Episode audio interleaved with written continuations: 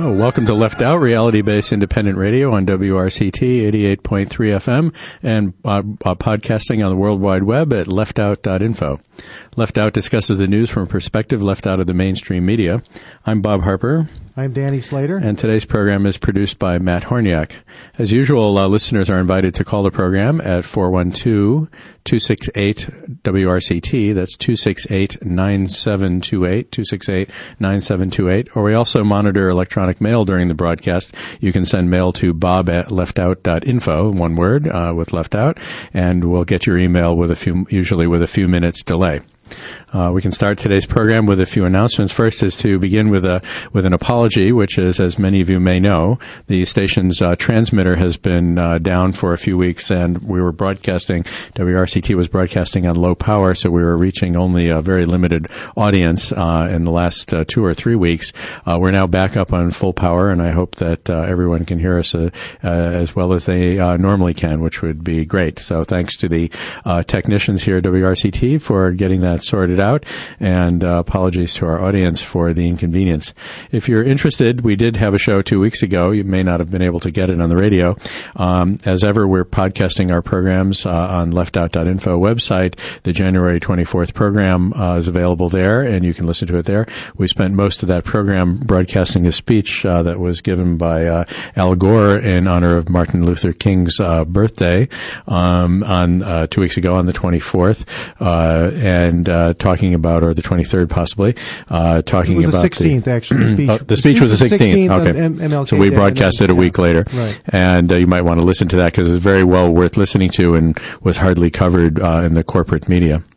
Uh, a few so, other yeah, announcements. Uh, one other thing to just uh, remind our listeners that uh, um, on WRCT you also find Democracy Now weekdays at 8 a.m.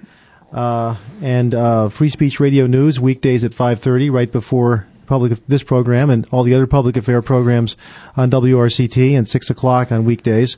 On Wednesdays we have Fight and Lefty Review. That's tomorrow. Uh, and after this show at seven o'clock, there's a, a, show called After the Bell, which is about Wall Street. Um, and alternating with our show is a show called Off the Lid. No, the lid off. The lid off.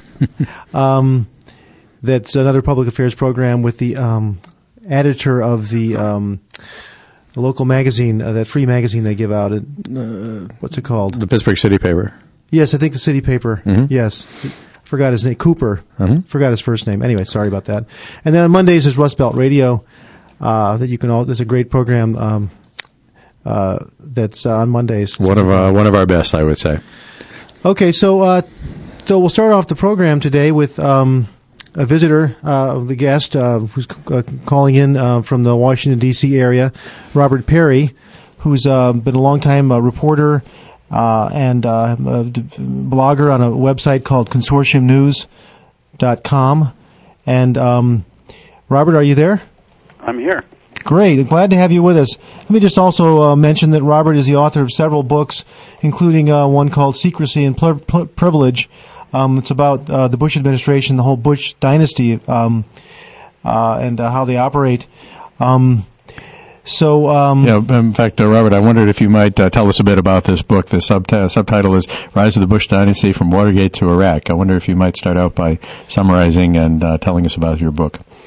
Yeah, sure. The, the Secrecy and Privilege looks at how the the two George Bushes developed their political careers and rose uh, to the pinnacle of American political power. Um, it also is set with the backdrop of the changes in the uh, American political system, the rise of the right-wing uh, news media, the uh, the failure of, uh, the Democrats to challenge aggressively or effectively in terms of doing oversight of the Republicans, even going back through the 1980s.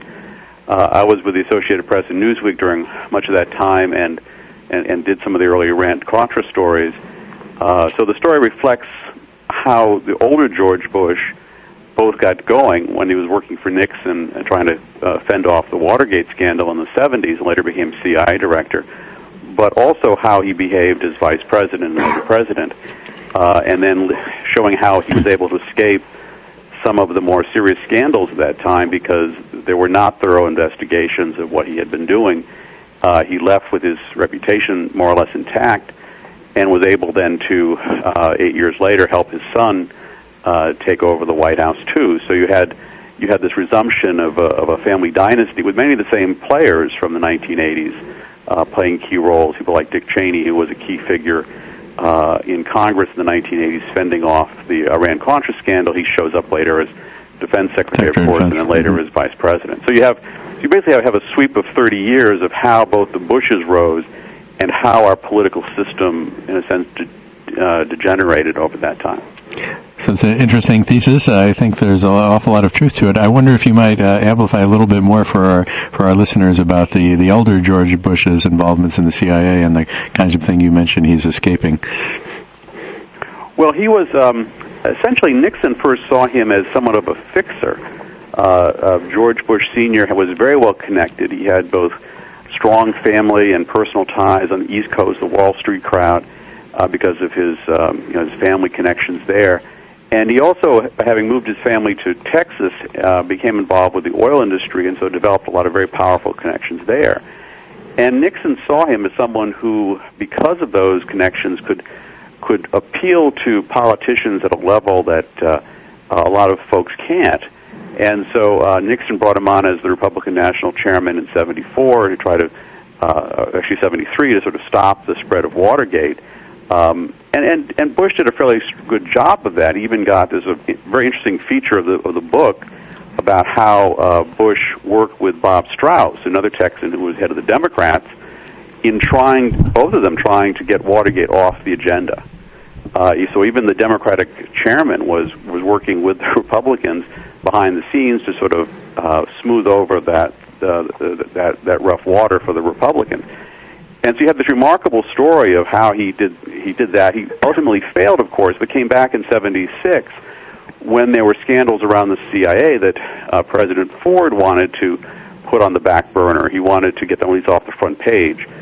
And so uh, Bush came back from uh, an assignment to China and and began uh, taking over the CIA with a view of how you could really finesse those scandals and uh, and keep them from being uh, examined too closely. And he played a very very effective role as far as the agency was concerned in fending off uh, some of the investigations that were then looking into very serious scandals. Um, and one, of course, occurred under his watch, which was the one of the worst acts of terrorism uh, in in U.S. history at that time, which was the assassination of of uh, Chilean diplomat Letelier in the streets of Washington. His car was blown up, and an American woman who was uh, traveling with him was killed too.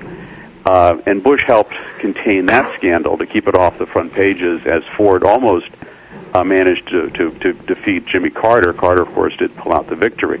So you see this kind of this role that Bush uh, was playing as kind of this behind-the-scenes, well-connected player, uh, which helped him then later in 1980 become uh, vice the vice presidential uh, nominee, uh, and using a lot of his CIA and uh, powerful connections, he helped Reagan um, uh, reach reach the White House, and then he was he was very much an important player behind the scenes in the 1980s, uh, orchestrating some of the connections to Iraq.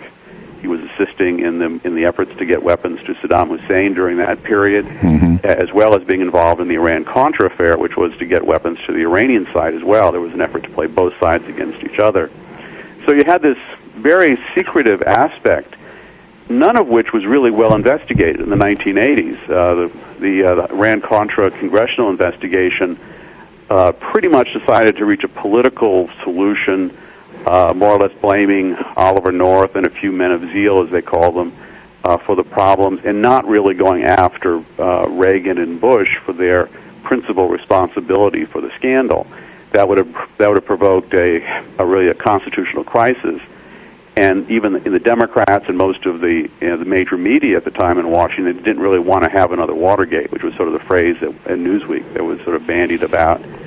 So we had this this view that it was best to just sweep it under the rug, and um, but that that ultimately re- redounded to a uh, to the Democrats' disadvantage um, when you get into the period of the the 1990s, when first of all the Republicans um, turn aggressively with as they build up their as they build up their media. They turn on Clinton and really begin to tear him apart, um, and that paves the way for the revival of the Bush family.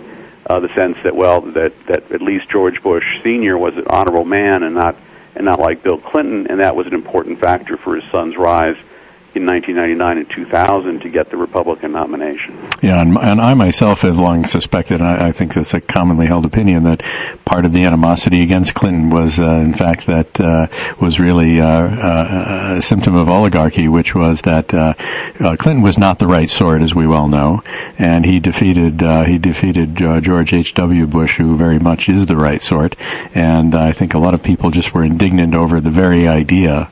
You mean he's a poor, kid who riffraff, yeah, exactly from Arkansas, Arkansas, who actually earned what he what he what he got uh, was uh, was somehow defeated the uh, the privilege of uh, George Bush, H. W. Bush. Uh, it was a fascinating story in the Washington Post along those lines that uh, was written by Sally Quinn, um, the wife of Ben Bradlee, the longtime executive editor of the Post, and reflected exactly that tone. It was um, she was describing this is the time when the Lewinsky scandal was beginning to unfold and she described how the uh, how official Washington had hated Bill Clinton from the moment he got in, and she went back to his '93 inaugural address where he he criticized Washington for being for being too focused on what he called the conventional wisdom of who's up and who's down, rather than serving the American people. And um, and although it seems like a rather innocuous comment, it apparently got under the the skin of some of the Washington elite, both in the media uh, and in the political world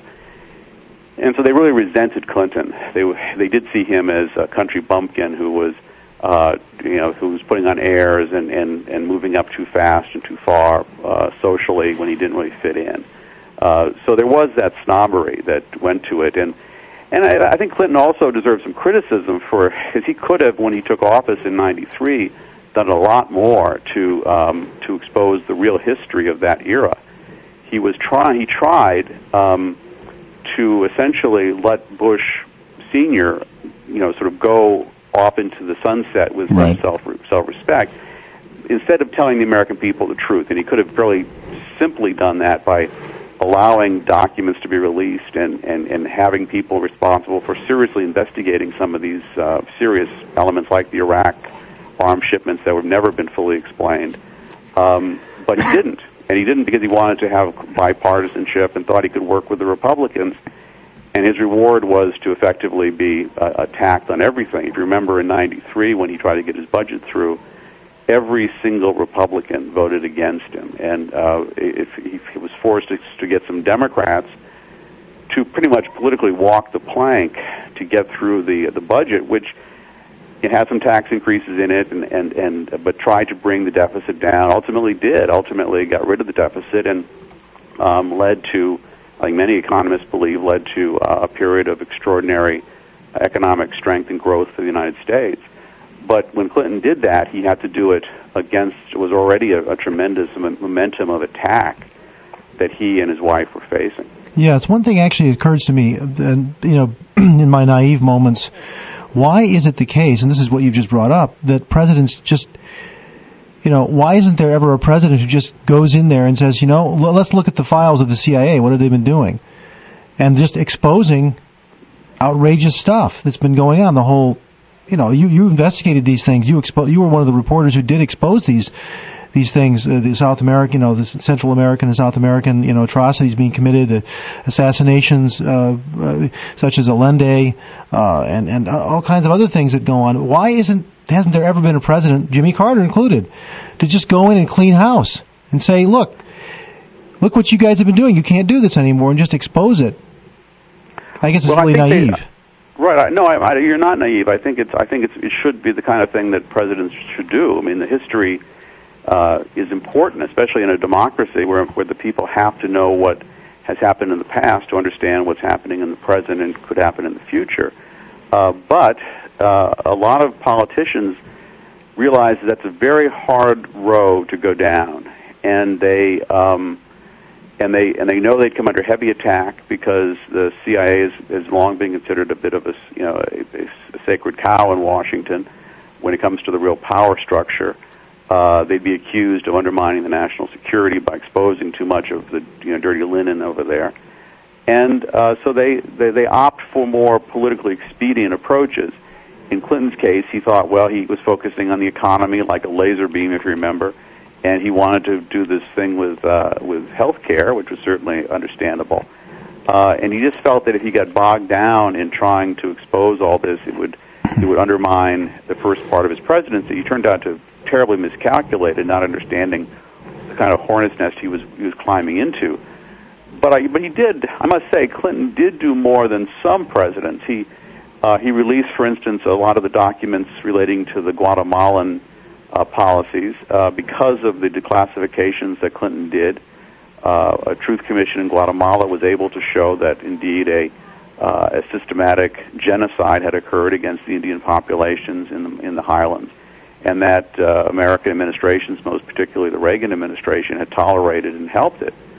And that was very significant. It was actually, you know, it wasn't one of those kind of stories though that was on the front page of the New York Times, led the paper one day when the, this report came out showing the U.S. was complicit in genocide in Guatemala, and then disappeared as a story because there really wasn't the kind of a medium, medium, uh, media interest in in in putting out stories that made America look bad.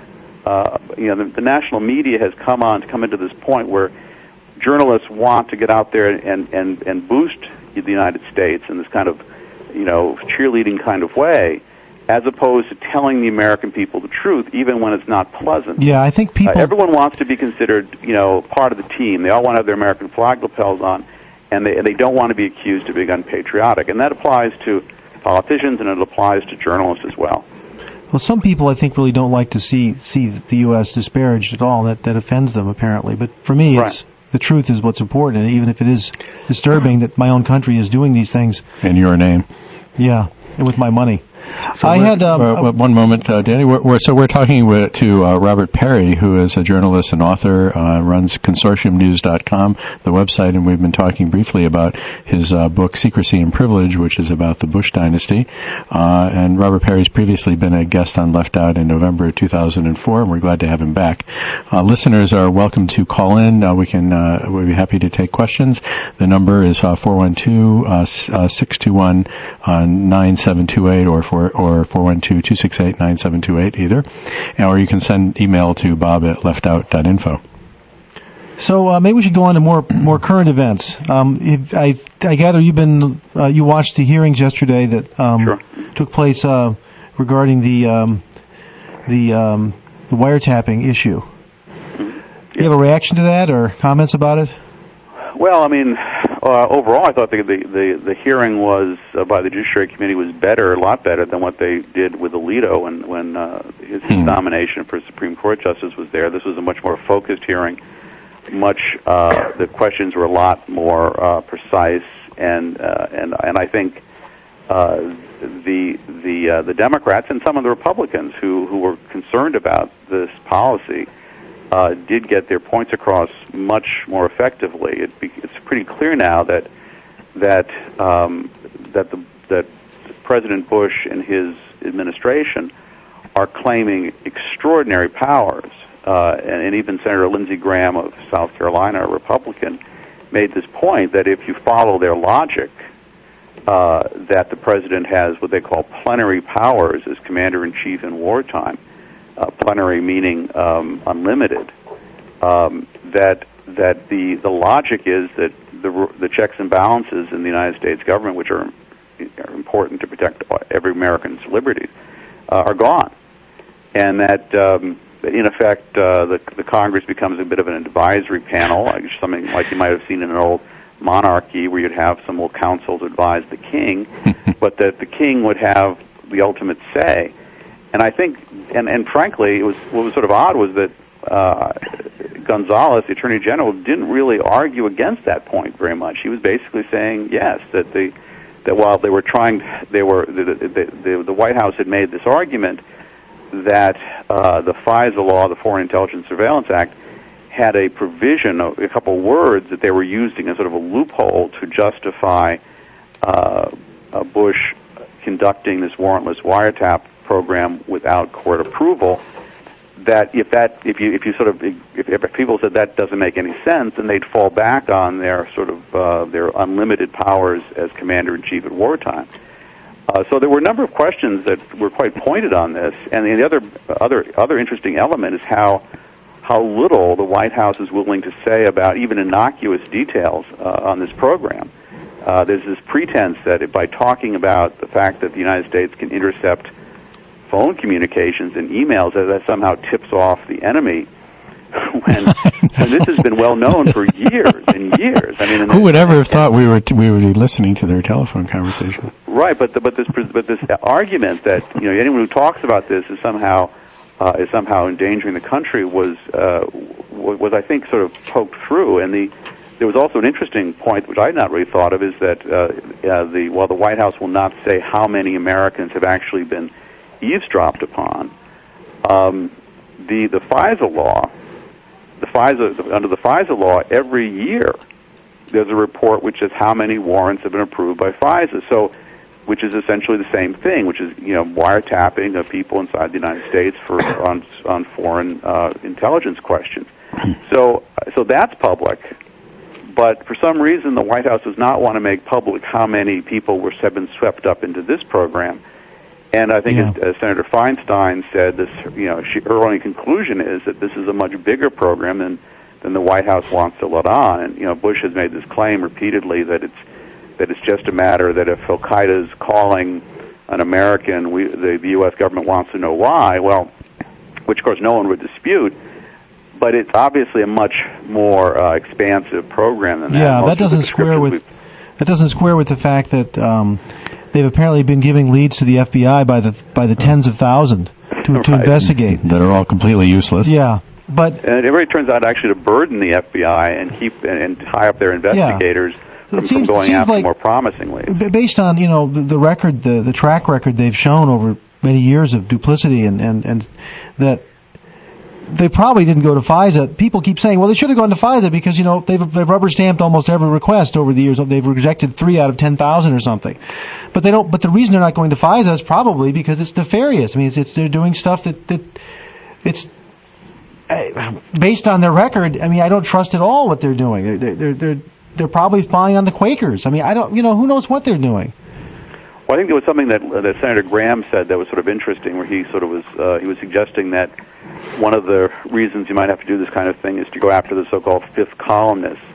That would and be me. I, and I think that you know a key a key question which was raised is what is how are they defining things like Al Qaeda affiliates? exactly. Um, exactly. yeah, it's not it's not a matter of just Al Qaeda. I mean, if, Yeah. if we're just talking about the the core group of, of terrorists, or and even some of their spin-off groups, but if one begins to get into this issue that, that anybody who does anything that, in, in, in the view of the White House, aids and abets Al Qaeda, uh, I, I've, I've followed these guys long enough. I followed them in the 1980s, and that was that was used uh, to to really bring in almost any American who disagreed with the Reagan administration on, say, policies in Central America. There, you know, groups like CISPES, which is the Committee in Solidarity, solidarity with, with the People of El Salvador, was, was spied on. Uh, there were uh, there were like religious uh, groups that were spied on because they were critical of the of the Contra program in Nicaragua. So if, if if that's the kind of approach that the White House is taking, and as I say, many of the same people who were involved in those operations are back now. People like Elliott Abrams, who was uh, Assistant Secretary of State in the in the 1980s, and now he's and now he's a Deputy uh, National Security Advisor. Um, so you have this. You have these people with long track records of using these kinds of definitions. Uh, it does seem that they could probably very, in a very sweeping way, conclude that anyone who has, you know, caused trouble for the president's program is somehow an Al Qaeda affiliate. We don't know that, but that's certainly a suspicion that Right. that, and since they won't talk about how many people they have have, have spied on or surveilled under this program, it, it makes it very hard to make judgments. But they seem to want to keep something secret that isn't really necessary to keep secret. You know, if it really is 50 people they're looking at, they could say so. If, if it's 5,000, they could say so. If it's 50,000, they could say so. But I think they're afraid if they say the higher numbers, uh, people, the American public will say, "Are you kidding?" And out of that, how many of those people actually were shown to have Al Qaeda connections? And it would be it'd be infinitesimal. So clearly, they're sweeping up a lot more people than than they actually have any real grounds for. personally, I'm much more cynical than that. I, I, I, my suspicion is that they're spying on their political enemies and they're using this for whatever purpose is convenient and, ex- and expeditious at the moment, without regard to terrorism or any other matter. But that's uh, my opinion. I don't, I don't have information to back that up. I wish I did. Uh, but one thing. Well, just what is this issue of wartime? Like what? Let's see. I guess we're at war with Iraq. First, we were at war with Al Qaeda. That's the war on terror, and then the U.S. unilaterally and uh, attacked a country that wasn't threatening the U.S. and that's that created a war. I guess we're at war now, aren't we? Yes, we're at war. This is the, the U.S. decided to attack an According to Rumsfeld, country. this is now the long war we're in. By the way. Right. I think I think that is the key issue. Yes. This is unlike any war um, that we can remember. There's no outcome. Most, yeah. There's no outcome. There's Yeah. no end to it. Mhm. So if, if in one time it'd be, it's, one, it's an argument to say that well, should Franklin Roosevelt be given extraordinary powers for the period of three or four years that it takes to win World War II? You could maybe say, okay, we can bend the rules a bit. Same with say Lincoln during the Civil War. Okay. Uh, but when you get into a situation where a war is not definable, that it is by definition almost indefinite, Yeah. and, and will go on for our lifetimes and probably our kids' lifetimes because you're fighting really a tactic, terrorism, not really any specific defined group anymore. That means that the powers the president's asserting are not just a temporary measure, they are a permanent change in the system of the U.S. government, and it wipes away checks and balances. You, and, and checks and balances are not just something, oh, well, Congress has some privileges, well, who cares? Checks and balances are the fundamental way that the founding fathers uh, devised to protect the liberties of Americans. That that if you if you have government agencies checking each other, that allows the American people to operate with the Bill of Rights and with their constitutional uh, uh, rights protected. And if you if you go back to a system as the founding fathers had lived with, where there was a king, where there was a uh, what they call it now a unitary executive, um, that would mean that, that that you as a citizen have no real rights except the rights that the king, or in this case the unitary executive, wants you to have. And that's what we've now seen. Bush has effectively asserted that on his judgment alone, uh, any American citizen who, who he deems an enemy combatant, even if you're not armed and if you're in the United States doing nothing, you can be put in jail without charge, without trial, indefinitely. Uh, he, he can he can he's he's he's asserted the power to spy on you, to to tap you, to to effectively do almost anything, and even torture. He's asserted the broad power to torture. And when and when McCain and uh, and Graham and others put through the, uh, the that amendment at the end of last year, which said there, you know, which prohibited degrading treatment of detainees, Bush uh, attached a, a, a so-called A signing signing statement, statement. under the unitary executive Boy. theory, which says he will not be bound by this.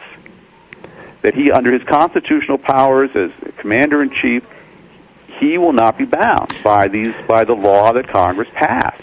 And and, So and, in effect, he's saying he can do anything. and we as a and, nation, that, and that did come out of the hearing uh, yesterday. but we as a nation seem to be doing nothing whatsoever about it. I mean, they had uh, Gonzales came to the Hill, but they decided that they weren't going to swear him in so that he wouldn't be liable for lying. Well, I mean- lying to Well, I mean, Congress I- is still a a I- crime, isn't it? It's still a crime. Yes, if, It's still a if crime to lie to Gonzales- Congress. Mhm. I think you know it is something that uh, is done because obviously sometimes people are sworn in before Congress. Yes. Uh, so it, it's a way to sort of drive home the point that you really better tell the truth. Right. Uh, but it, it is still it is true that if, if Gonzales were to have gone before Congress, uh, the Senate yesterday, and lied, he would still face legal liability. Well, but, but I think your point, Bob, was that you were just what, what are we going to do? What, Yeah, what is going are to happen? Going to I mean, going to here be we have a situation of an ill-defined permanent state of war. That's the best war these the guys president- could ever imagine. And then the president uh, decides to redefine his job by saying that his job is to defend the United States, when in fact we all know perfectly well the American people. That's what he loves to say, the American people. The uh, when we all know that perfectly well that his job is to uphold and defend the Constitution. In doing so, he's blatantly and flagrantly violating the Constitution and telling us to kiss his behind because uh, we see if we do anything about it. And really, collectively, we do nothing. Well, I mean, that's. A, I'm not going to really argue with that that analysis entirely, but the um, it, obviously some people are doing things about it, and we are seeing um, uh, an upsurge in um, in, in, in I think uh, citizen uh, agitation and concern Uh, a lot of it's being expressed through the internet.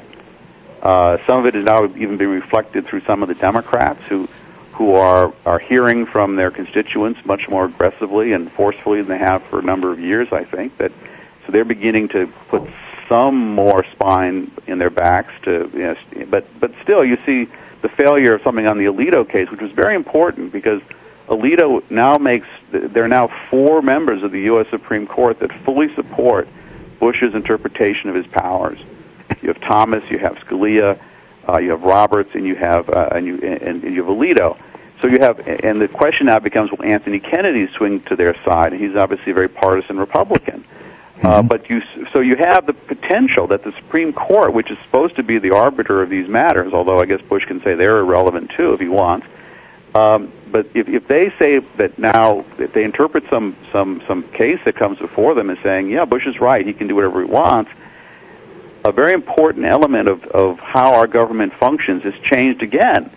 So the Alito nomination and confirmation was very important, and the Democrats really didn't show up much. Not they had much. the votes to stop it through a filibuster, but chose not to have a filibuster.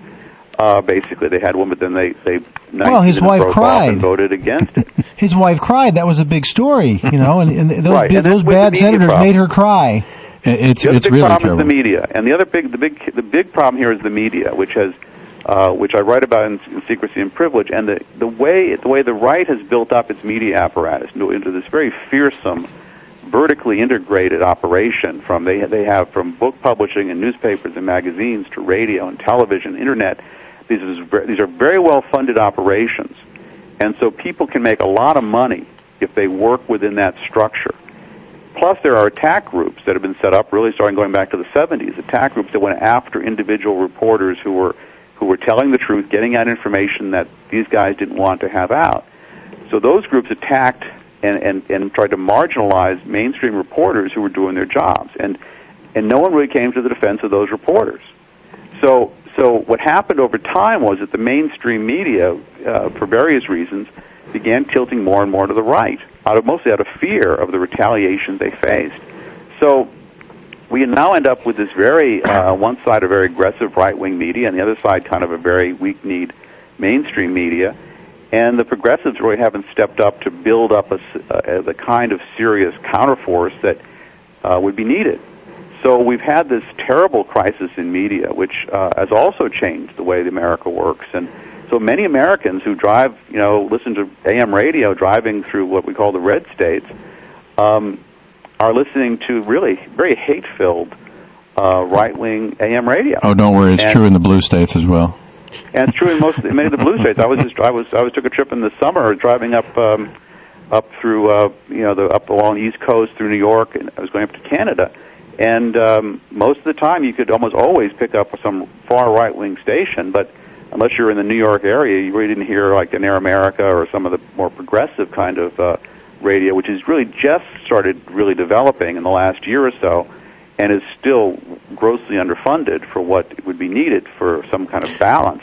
But I So I, I think we have a so we have a systemic problem, and and I think you're right that uh, it's it does appear that the American people and that the system is not reacting as as as clearly and forcefully as as you might expect. So- but there are some positive signs, and but there has to be really a commitment by the American people to make this democracy function like it's supposed to, So this is a and, and good not just roll over when when when the executive tells us to.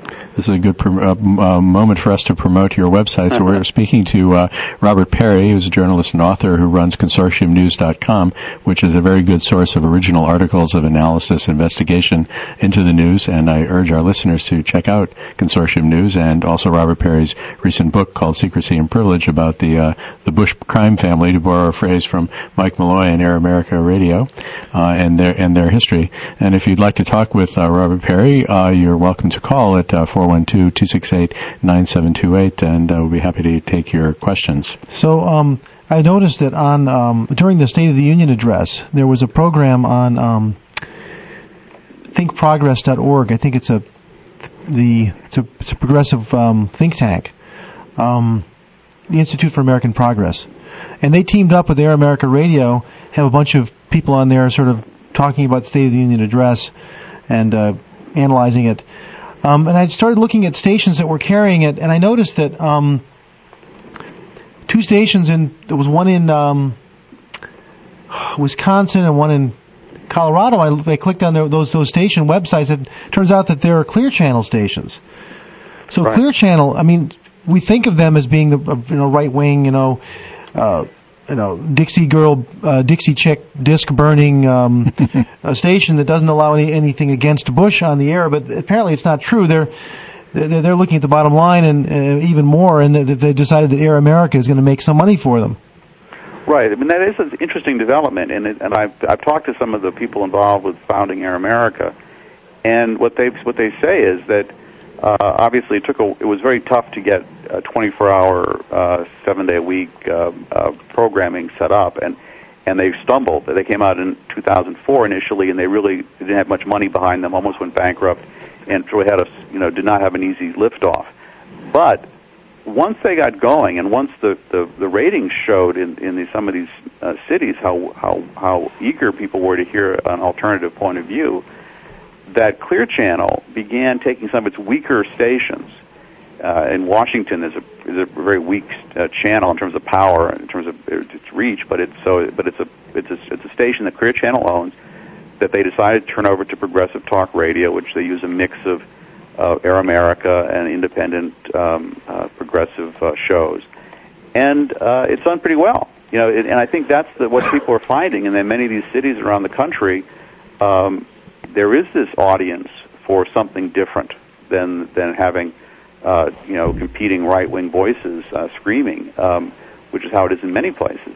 So I think it's uh, it's and, and Clear Channel is doing it just because they feel they can make money at it, which is I think you know I'm personally very much in favor of of making money at these kinds of things. So um, They own about that four a, That stations. is a positive development for some kind of balance. They own about several stations in Pittsburgh, and I'm just hoping that one of these days they'll just flip one of them over to uh, to Air America. That would be great. Well, it's nice to end uh, end our, our discussion on a positive note. Usually, I of, often feel so pessimistic. Uh, it would be great if this were to if this were to be the case. We we may have a caller. Do we have a caller on the line? I'm looking at my producer. Do we have a caller on the line? No, we're going to keep going. Okay. So uh, thank you, Robert Parry, for being uh, on Left Out uh, this week. We appreciate your being on the air. We've been speaking with Robert Parry from ConsortiumNews.com, and I uh, strongly urge uh, our, our listeners to to have a look at Consortium News. It's a very useful site for original reporting on the news, uh, uh, news, of, news and current events, and I often enjoy reading it myself and use it as a source of information. Robert Parry, thank you very much for Well, uh, for being on Left Out. We'll take a brief break and uh, we'll come back in a few moments.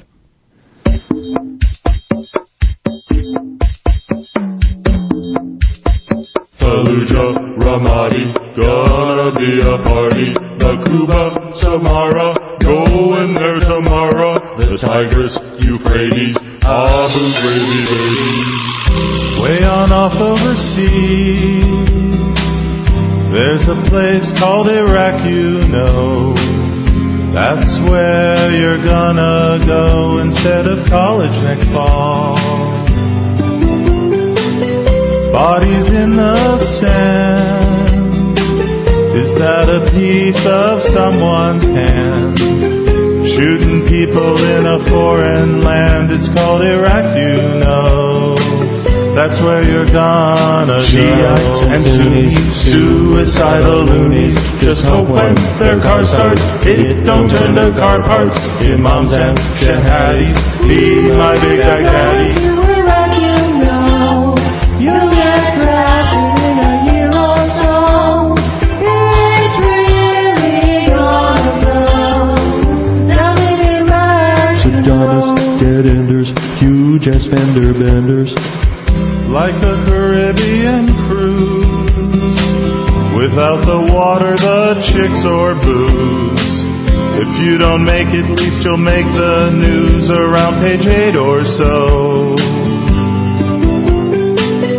You'll help fill out the ranks so we can all fill up our tanks. A yellow ribbon will be all the thanks you get from us, you know. Down in Iraq. Turkmen and Kurdish, you don't speak a wordish. Petrofna, Syria, gee, it's to see ya.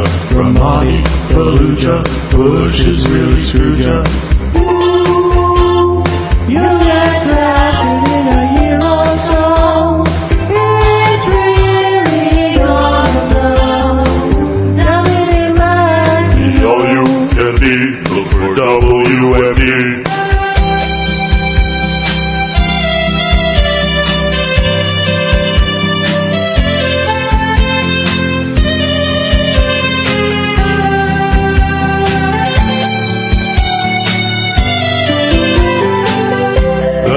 Kind of a drag.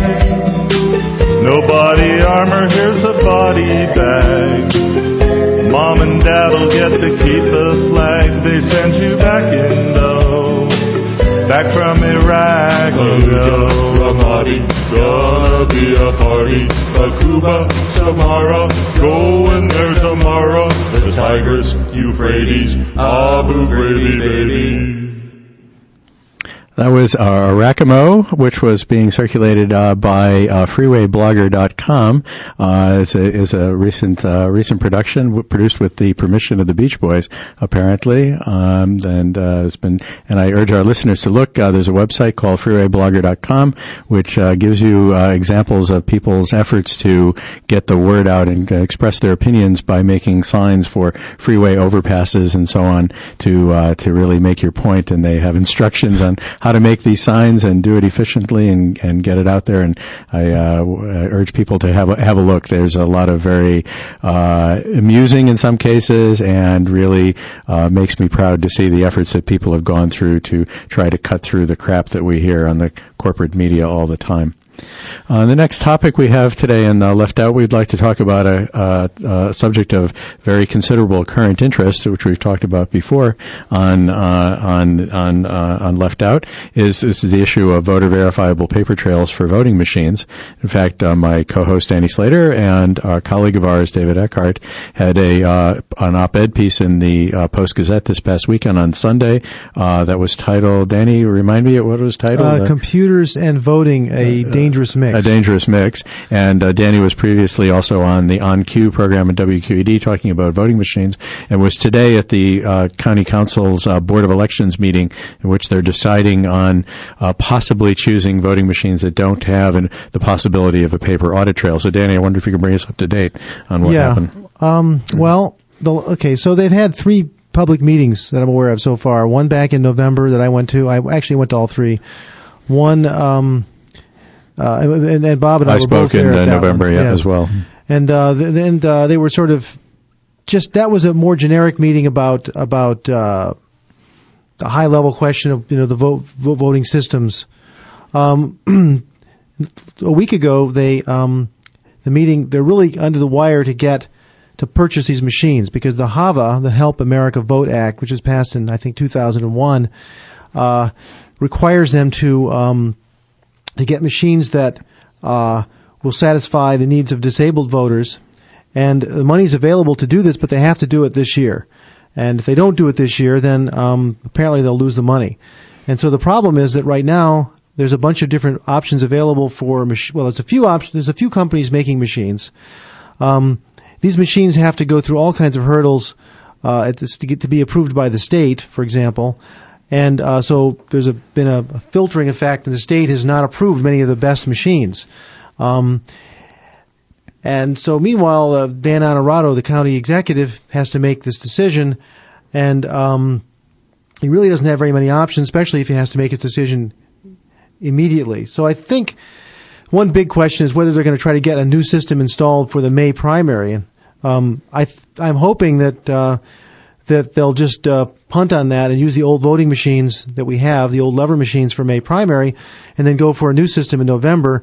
Uh, and then hope that the federal government just uh, lets them do that without uh, penalizing them uh, be- if they're working in good faith to get this job done in, in as fast as possible. This is happening in hundreds or thousands of counties all across the country. Right. So, so, so no decision was taken today, as far as we know. We should check the paper to see whether it has been. Yeah, as far as we know, no decision was made. But I mean, the editorial that I wrote um, with David Eckhardt on Sunday mainly focused on well the problems with Diebold, which is the company that originally was the front runner because they they could get the machines for the May primary. But I think uh, once that once they've decided not to not to not to Jump try to that. do that, to Yeah. jump on that, which is pretty unrealistic in my view.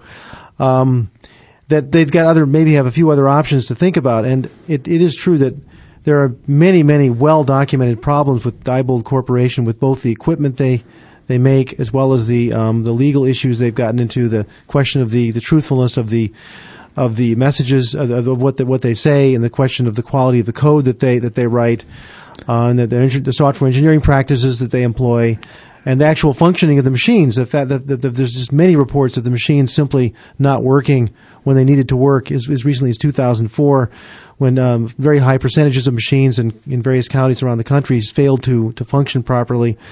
Um, so uh, it's it's complicated, and, and I, I don't know what they're going to do. I mean, we okay. So we wrote, wrote our editorial kind of arguing number one for a paper trail, voter verifiable paper trail, and that can be done in two quite different ways. One is the the the, the um, mar- um, paper ballots that you mark. Yeah, so Mark Sense ballot. Mark sense ballot. You mark the ballot with little little boxes you fill in uh, with your vote.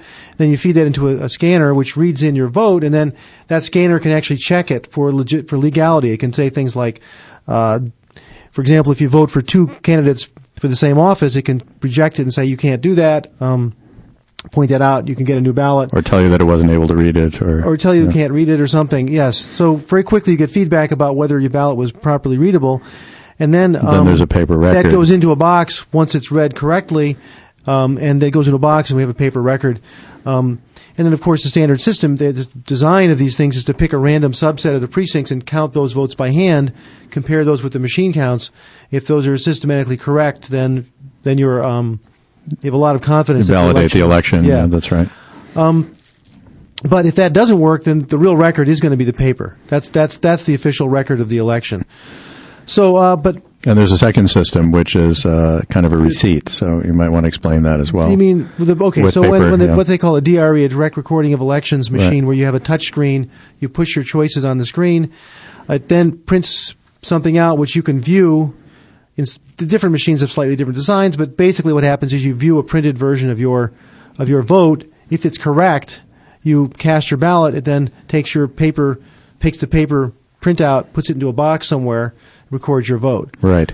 And the Diebold machine does neither is neither of these. Right? Um, Well, the Diebold machine, I think some of them, some of them do have the paper, Mm-hmm. the paper trail. There's a whole complicated issue regarding.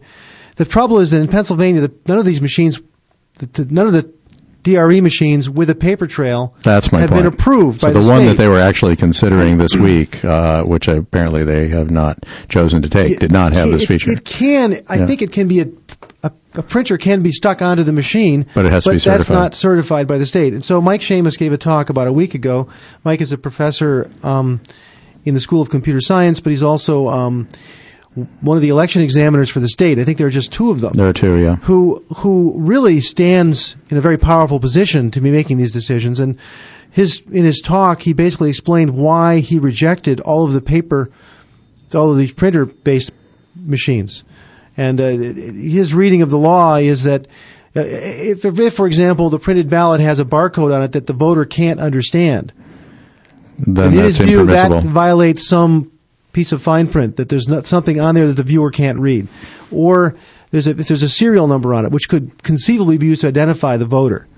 Uh, that that's that that's in violation. So so it's a big battle. yeah, And so uh, but as far as I can, and there's a well, there's a lot of people very interested in this issue. And the, the, at the meeting, the board of electors meeting, uh, both times the room was was packed with people.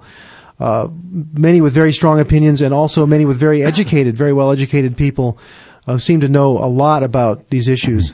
Um, So you mentioned someone from Ohio had uh, uh, was really railing against Diebold. Actually, there were a lot of people really upset about Diebold. The Diebold was even in the in in the game at this point upset. So we, whole we have a link on the Left Out website to an, an Associated Press article yesterday about some miscounting, uh, an election thrown out in Ohio uh, because of miscounting of elections uh, by Diebold machines, in which the number of votes cast was more than the number of registered voters in that area.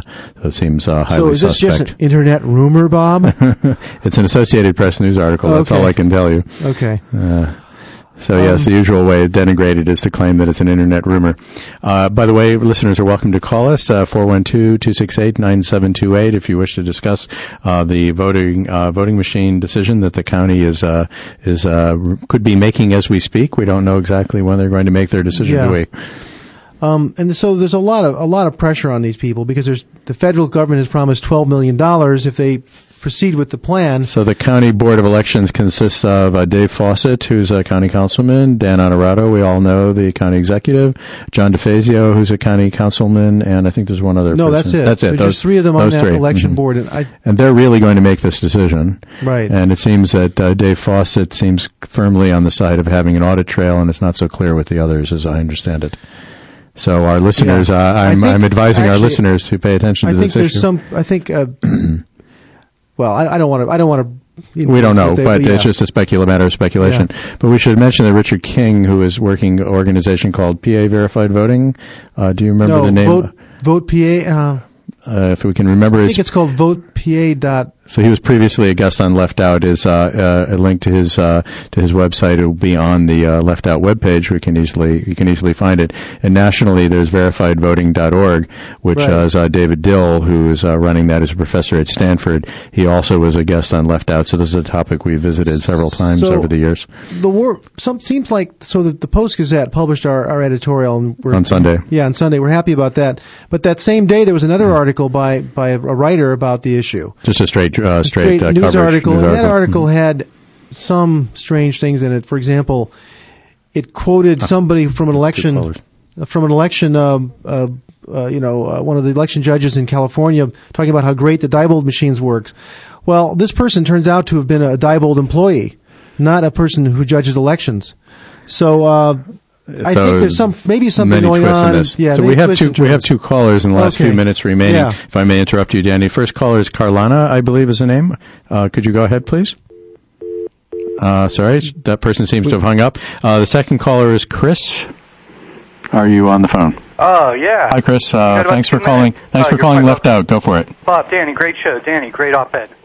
Thank Uh, you. Yeah, I sent uh, emails today to, uh, you know, Onorato, Rich Fitzgerald, and uh, there's two other people, um, Fawcett. And, Dave Fawcett, uh, yes. What's his name? Jumpin' Johnny DeFazio. So I sent them all emails about this, and I wanted to highlight a couple of quotes from the Post-Gazette on Sunday. The other story about the problems with the Diebold machines. The uh, head of uh, administrative services for the county said, well, obviously we're not going to make decisions based on hearsay and what's on the internet.